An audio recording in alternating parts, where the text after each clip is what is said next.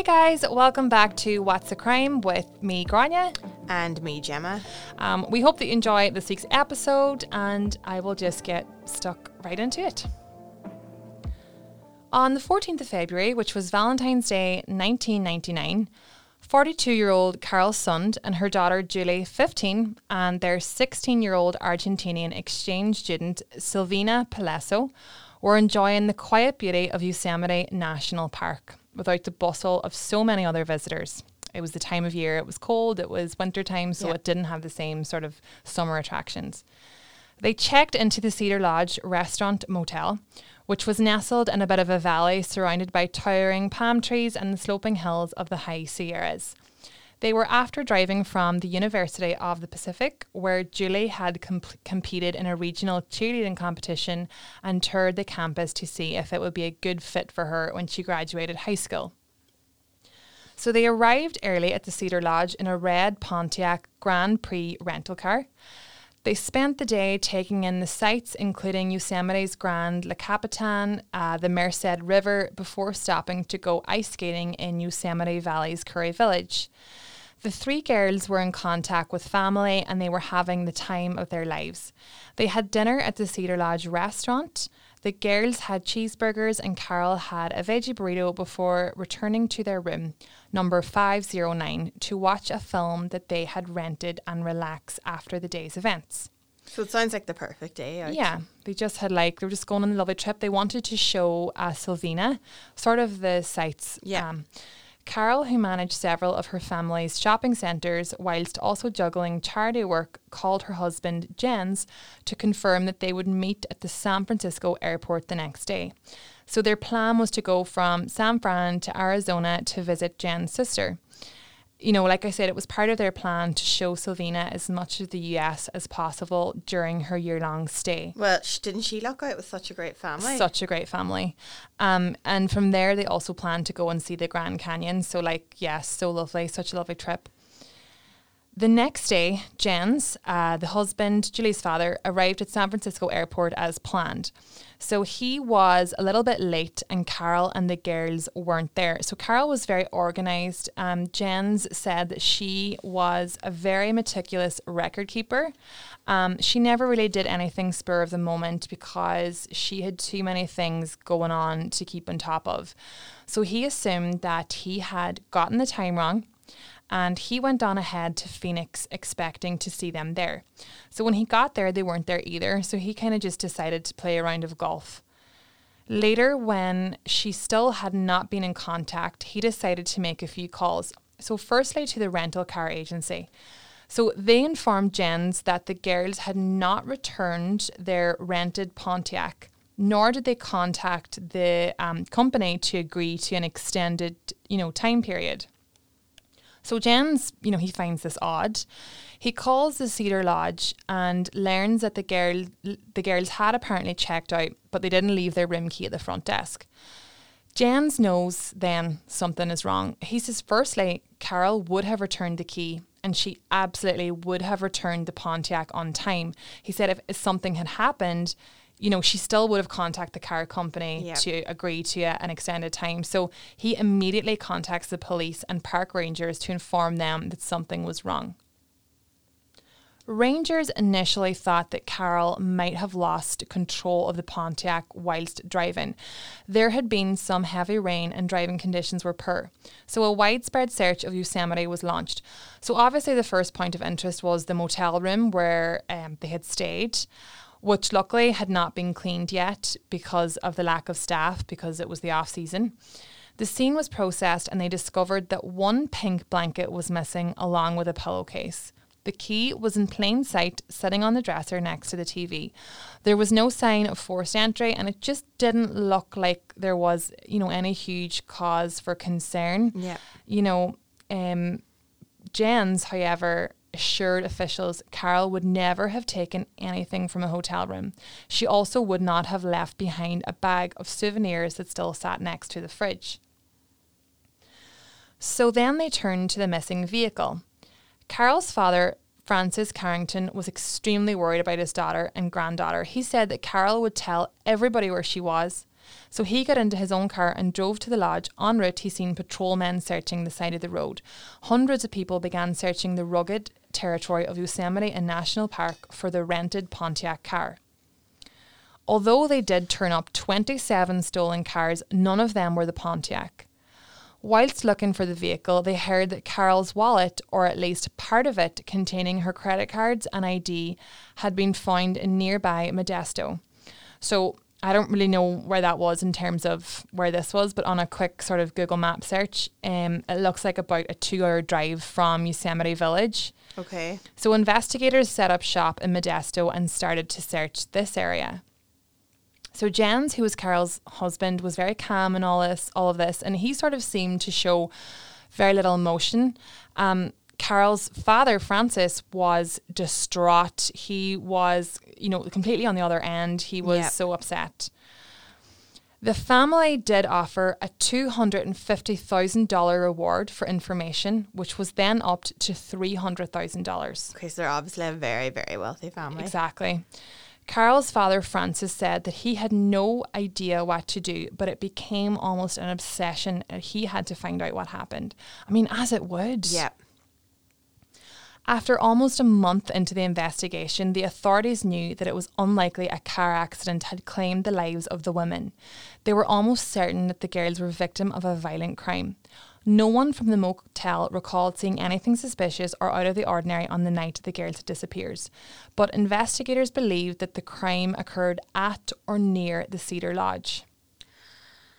Oh my God. So, employees at the El Portal Lodge were questioned. Two employees, including one reportedly seen changing the locks on the door uh, of the room that the girls were staying on on the day of their disappearance.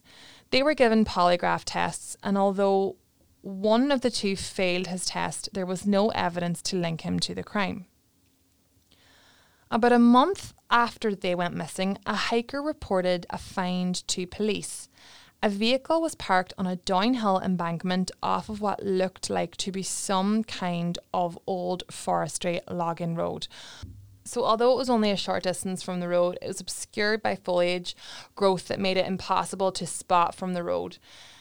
It was an incinerated Grand Prix Pontiac, which was then identified by a partial bit of the number plate. When investigators opened the trunk, they found two badly burned bodies. Oh, oh my God. So, for the family, although this find was not completely unexpected, like it was obviously still a nightmare, nothing could prepare you. In the car, they also found a credit card, two cameras with undeveloped film, and a receipt from the Cedar Lodge restaurant detailing the burgers that was the trio's last meal. Oh my God. So this led the police to believe that this act was committed by someone local that knew the area. It was a dumping ground for locals. And also somebody that knew the smell of smoke wouldn't be alarming to other people as rubbish was often burned in that area. The family got the photos developed and pictures of the girls' holidays, including a photo taken of Carol and one of the girls sitting on the bed in their hotel room at 10:30 p.m. that night. Oh my God. So it was after that. Also, who were the two bodies? The two bodies that were discovered in the trunk were identified using dental records as Carol Sund and Silvina Pelosso, which meant that Julie was not at the scene. So, although the family were absolutely heartbroken, they were still hopeful that wherever Julie was, that she would be found safe. So, the, the police still didn't really have, have anything to go on until they received a letter. The letter was a map detailing to the police where they would find Julie Sund's body, along with the words, quote, we had fun with this one, unquote. What? Is this real? So the police followed the map along with cadaver dogs and found Julie's naked body beneath a vast blue sky with grass and leaves oh partially God. covering her. So was the actual killer or killers did actually send this map? Yes. It wasn't a hoax. It wasn't a hoax. The police and the FBI focused their attention to this letter. There was a partial fingerprint as well as a very high concentration of DNA on the flap, on the envelope flap, which after testing suggested it was of Hispanic origin. So, with no real clues in the motel room, aside from the blanket and the pillowcase missing, there wasn't really a lot for the FBI to go on. So, meanwhile, investigators were rounding up locally known criminals from the Modesto area, which was where they found Carol's wallet. So, they were arresting these criminals on various parole violations. So, they were kind of using excuses to arrest people Yeah. with the hopes that they were locking up the killer at the same time. So, they focused most intently on four people. These were Michael, Mick, Larwick, who was 42 years old, a known meth user who was in jail after shooting a policeman with a long criminal history. Eugene Rufus Dykes, 32, who was Mick Larwick's half brother, had criminal records that includes sex crimes and weapon convictions. Billy Joe Strange, 39, a parolee who worked at the Cedar Lodge and restaurant. He was arrested when he reported to his parole officer with alcohol on his breath. And Darrell Gray Stephens, age 55, who was Strange's roommate, had a 1978 conviction for rape and robbery. So the FBI was fairly certain that they had their murderer behind bars now. And they basically sort of said as much in an announcement to the public. In June, the chief of the Sacramento's FBI office confidently announced that, quote, we have all of the main players in jail, but we are in no rush to charge them, unquote. So, although, like, you know, they hadn't charged anyone for the murders, it gave people at least a sense of safety again, you know, being able to go out and about and do their business without worrying that the Yosemite killer might still be out there. This may be the reason that Joy Armstrong let her guard down and held a conversation with a stranger. Oh, God. Joy Armstrong was 26 years old and living a life that most people only dream about. The redhead beauty worked at Yosemite Institute teaching children about nature and was living with her boyfriend turned fiance Michael Raffaelli.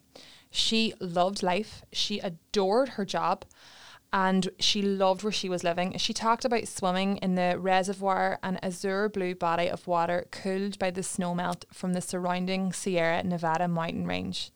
She was a spirited young lady, and everybody that knew her attested to her beautiful, kind spirit that loved living in nature. She was a vegetarian. She had solar panels to heat her water. She was like ahead of her time in, in you know, Yeah, the sense yeah. of the environment. While her boyfriend was away on a three day hiking trip, she had made plans to visit a friend in Sausalito, which was a city, it's a city north of San Francisco. Yeah. And after a few days with them, she then planned on visiting her grandmother in San Jose. So when she never showed up uh, to meet her friend um, that she was due to meet, she called to report her missing as she was worried why she hadn't shown up or why she hadn't been in contact. On July 22nd, officials were asked to do a welfare check on Joy. When park rangers arrived at her cabin, they found her truck packed and ready to go. They saw that her door was partially open. One of the rangers went inside and could hear music playing in the background. He could feel the hairs on the back of his neck stand up, and without seeing any outlying evidence that something was wrong, he called for backup. He instinctively knew that he had just stepped onto a crime scene. Oh my God.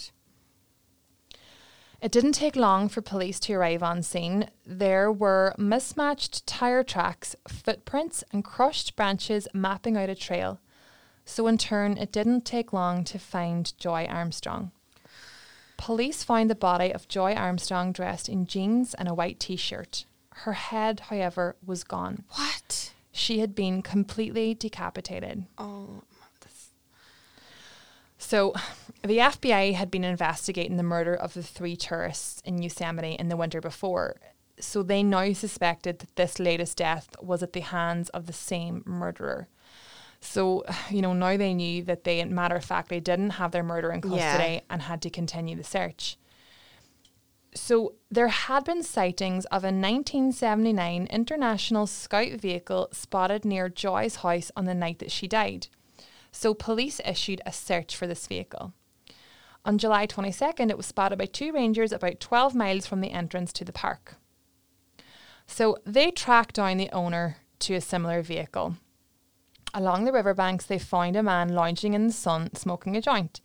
He was the Cedar Lodge's handyman, and they decided to take him in for questioning.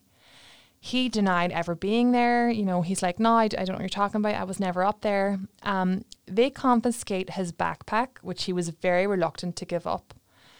This handyman was questioned again the next day at his small apartment at Cedar Lodge. So he lived at the lodge. Yes, he was the handyman there. Okay.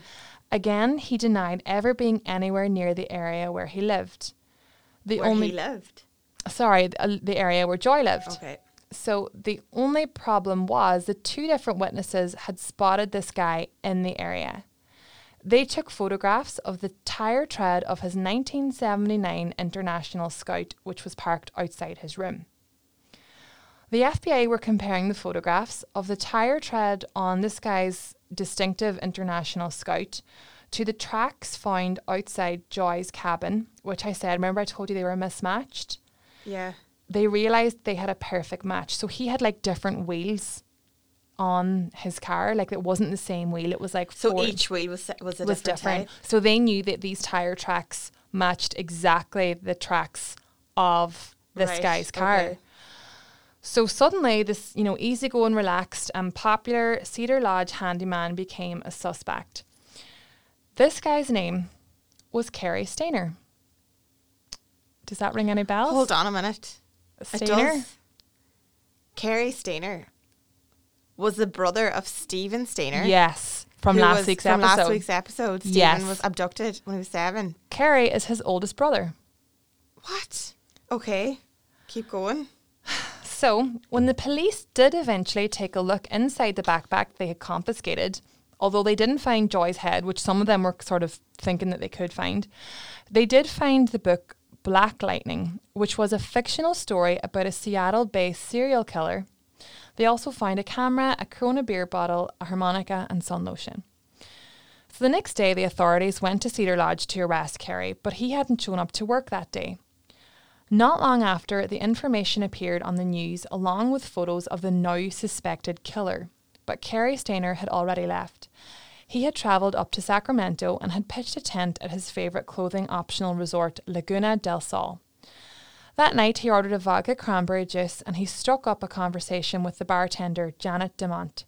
She had remembered him from a visit in March when he had caught her attention wearing a Yosemite t shirt and cap. So he'd obviously been there before and she remembered him. yeah. So she asked him about the murders because obviously they were on the news. He didn't say much. He said, you know, the cops are just everywhere and I just had to get out. The next morning, however, when Janet was watching the news, she heard the news anchor announce that the FBI was searching for Cary Stayner, along with his photograph and a number for anyone with information to call. So she took down the number, called it, and informed them that the man they were looking for was in Sacramento in their resort. She alerted the resort's manager, who sent groundskeepers to inconspicuously stay around his tent. Tending Well done, bushes, etc. On the ball she was. On the ball. She recognized him straight away. Yeah. She does the right thing. She's not like, hmm, could that be him? Yeah. So they're like, oh, we'll just sort of, you know, stand around his tent, pretend we're doing stuff. And um, he kind of didn't think anything of the surveillance. He thought they were actually doing that because he'd already got the morning papers and hadn't seen his photos. So he's not worried. So he was sitting eating breakfast in the resort when three FBI agents and two sheriff deputies arrest him at his table. So he stood up, puts his hands over his head. So as they drove back to Yosemite, one of the FBI agents, Jeff Rinek, recognized Cary's name and then he remembered and linked him to the abduction of Steven Stayner. So they had a conversation about his brother Steven, and in turn, they sort of developed a significant rapport Yeah. and like element of trust. So when someone actually asked Jeff if he thought that Cary did it, he said, "No, this guy couldn't be it. This guy is too nice a guy."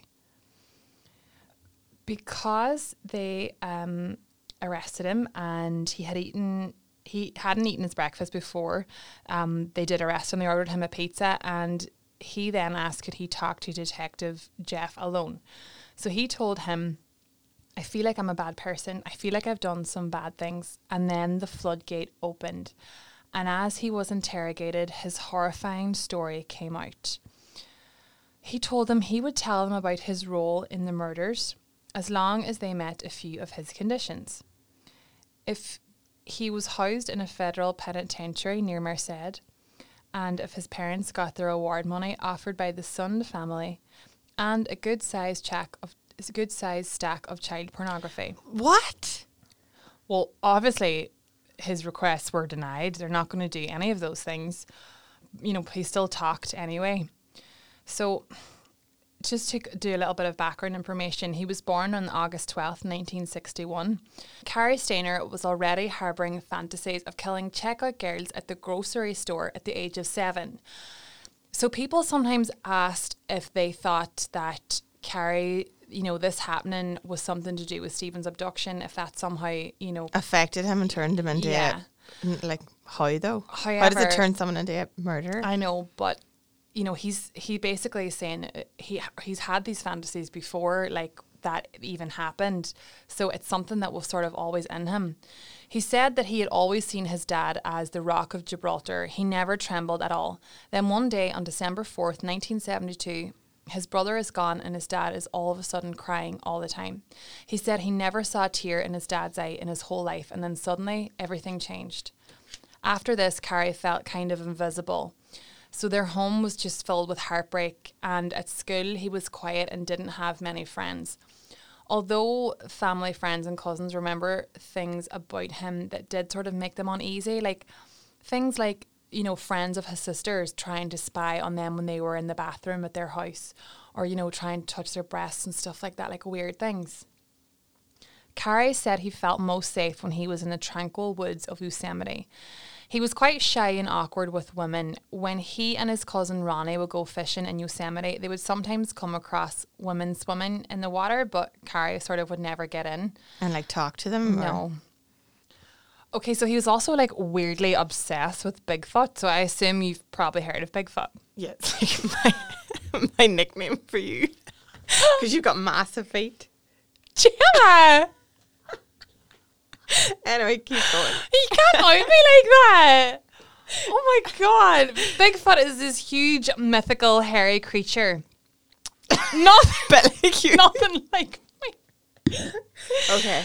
That has been spotted for centuries. Now keep. that has been spotted for centuries by people in North America. So he's only ever been recorded in like old grainy photographs or like short grainy clips.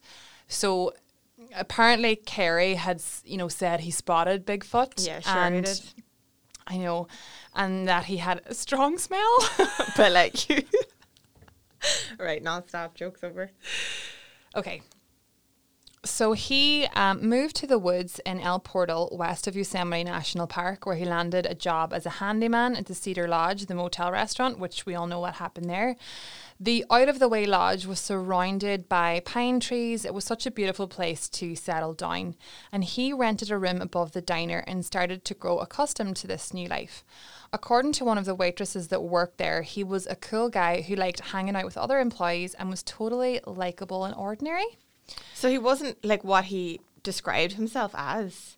No, he said he, was like I was always awkward. I, I didn't. I couldn't speak to people. Yeah. So they're like, he was completely normal. Yeah. So, what actually happened? At around 11 pm on the night that Carol, Julie, and Silvina went missing, Cary Stayner knocked on the door of room 509, interrupting a relaxing evening for the girls. He told Carol that there was a leak in the room above them and he wanted to check for any water dripping down. He identified himself as the hotel handyman. So the ever cautious Carol checked the bathroom herself and told Cary there was no leak and didn't open the door for him.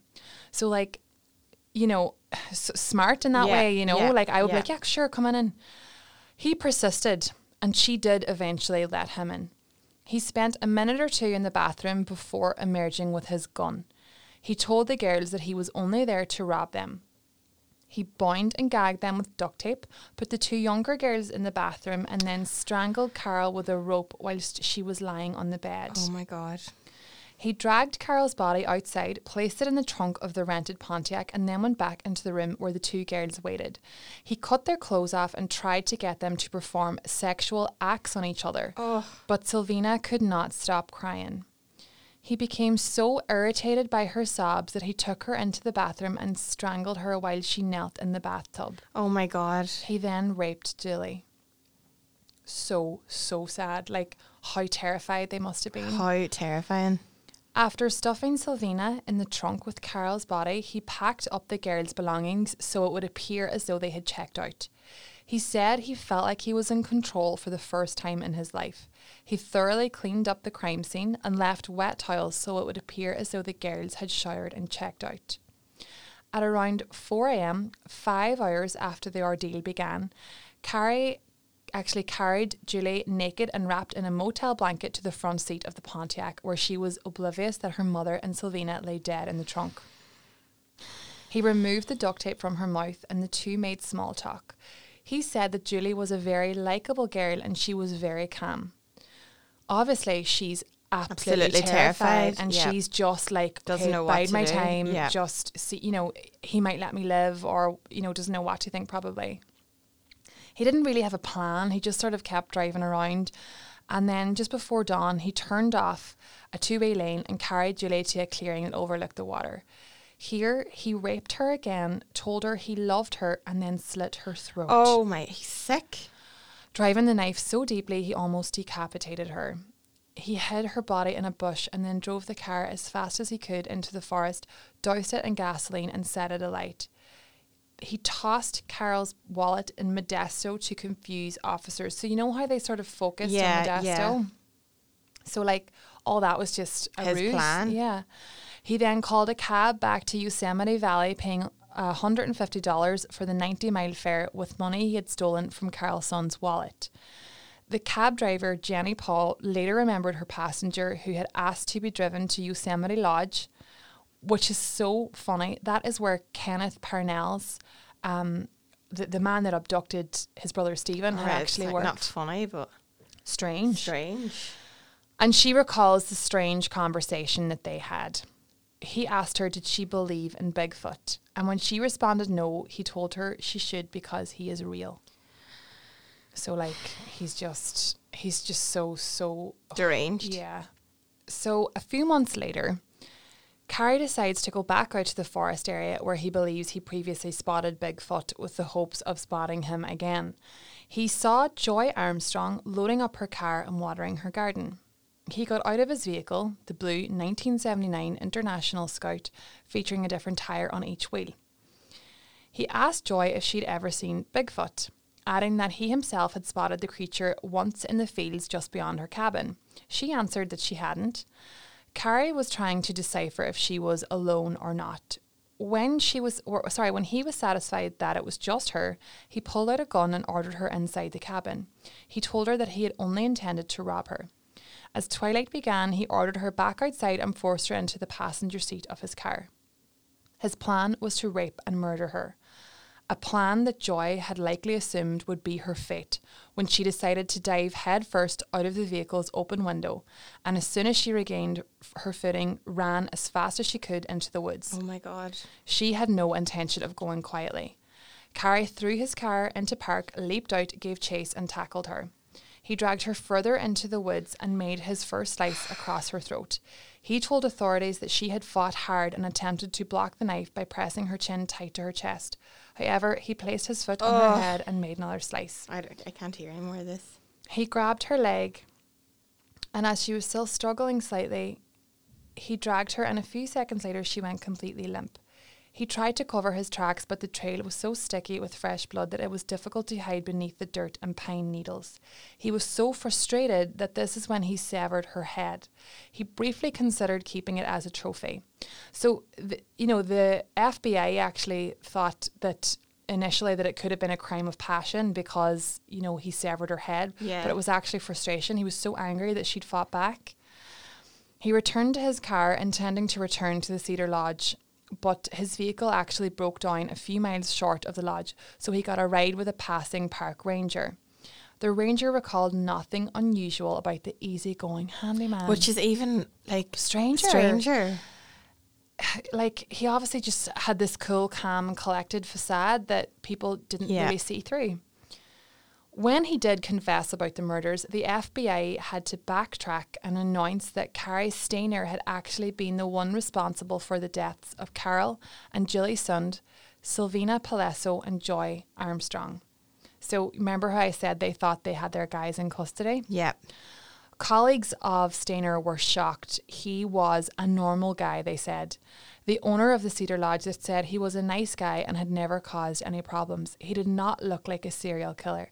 He was handsome and outdoorsy and did not look like a criminal at all. Well, looks can be deceiving. Exactly. In February of 2000, US Attorney General Janet Reno approved the decision to put Cary Stayner on death row if he was convicted in the murder of Joy Armstrong. The trial of the federal government against Cary Stayner in the murder of Joy Ruth Armstrong was set for October, but in September, he accepted a plea bargain that would spare his life as long as he admitted that he killed Joy and vowed to never speak publicly about her murder.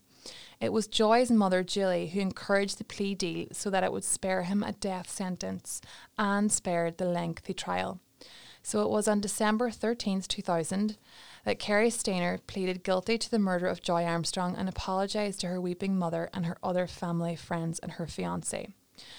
For Cary Stayner's family, the trial of their oldest son was yet another in a series of tragedies that crushed their spirits and diminished their lives before, just as when Steven disappeared and then returned home after having been raped at least 3,000 times, according to his captor. So they were devastated. Like they were just mm-hmm. like couldn't believe it. They said there was nothing out of the ordinary that would make us imagine ever that he could responsible be responsible for such a thing. However, according to his cousin Kathy Amy, his sisters had actually discussed whether or not he had had something to do with it after they had heard about the triple homicide at Cedar Lodge where he worked. So you wonder, did they know more about? Well, him? they obviously did because you're not going to randomly think, yeah. "Oh, did my brother or sister was he capable of triple murder?" Yes. Like there had to be like warning signs that they'd seen. Yes. So when Cary was indicted on state charges in the murders of Carol Sund, Julie Sund, and Silvina Pelosso, he pleaded not guilty. His confession was replayed, causing Silvina's father to scream and leap from his seat before he was escorted from the proceedings. So sad. So sad. The state trial against Cary Stayner in the Sund Pelosso murders was held in San Jose, 200 miles from Yosemite, where the crimes occurred. He changed his plea to not guilty by reason of insanity, sparked in part by his difficult past and his early bouts with OCD. So, Carol's husband, Jens Sund, said, I don't think any punishment would be too severe for Cary Stayner. There had actually been other girls that were at risk of being a victim of Cary Stayner's. So the night before he saw Carol and the girls in their motel room, he had been in the hot tub with some other guests at the Cedar Lodge. Erin Murphy, who was 12 at the time, was staying at the Cedar Lodge with her sister, her father, two friends, and another man, and testified that she was in the hot tub with Stayner the night before the murders. She, however, had no idea how close to death she, her sister, and her two friends were. Cary later said that he had planned to kill them until he realised that their father was there. What? The next night, while Cary was taking the lives of the three women in room 509, he didn't know that their father and the other man had actually left the lodge um, to return to Watsonville for work. But Cary did not know this and his original that, that his original intended victims were now alone and vulnerable. That knowledge um, sent shivers up and down Bill Murphy's spine. He was the father of the girls. Of course it did. Can you imagine? Mm. He actually he's so strange. He wrote a letter to Julie Sund, Who one did? of his victims, Carrie, Cary. Okay. He told her how sorrowful he was. He said, He knows right from wrong. I don't think that I am insane, but there is craziness that lurks in my thoughts that I have tried to subdue as long as I can remember. I'm just sorry that you were there when the years of fantasizing my darkest dreams became a reality in the flesh. When a photograph of Julie's body was shown um, in court, her decomposing body, slightly covered with leaves, and a six inch wound gaping from her neck, Cary covered his eyes with both his hands to block out the image. Like, you were responsible for yeah. it. On August 26, 2002, Cary Stayner was convicted of first degree murder. A few weeks later, on September 17th, the same jury spent less than four hours deliberating before deciding that he was sane at the time of the killings. Even though he was already serving life for the murder of Joy Armstrong, their next move would be to determine whether or not he will be sentenced to death for the other murders. His parents asked the jury to take into consideration his childhood and to spare his life. On October 10th, they made their decision. Cary Stayner would die for the killing of Carol, Julie Sund, and Silvina Pelosso. As of 2015, Cary Stayner is still sitting on death row more than a decade after his sentencing. He blames the obsessive compulsive disorder and his inability to control his compulsions to murder. A month after he was sentenced to death, Kenneth Parnell, the man who kidnapped his brother Steven, was arrested in Berkeley after attempting to purchase a young boy. So it's just it's crazy it's how crazy. this is so linked. Yeah. Um, Carol Sund's family operate the Carol Sund Carrington Foundation to help locate missing people, as well as offer rewards for information for families without the means to do so themselves. So the book I read, um, the True Story of the Yosemite Park Killer by Jack Rosewood is where I got most of the information for this week's episode. If anybody is interested, um, it gives a little bit more detail um, about this case. So it's very, it's interesting. It's it's crazy how it's so linked to Steven Stayner. It's very sad how, you know, the Stayner family um, have had to deal with Steven's disappearance, his death, and then also the crimes that Cary committed.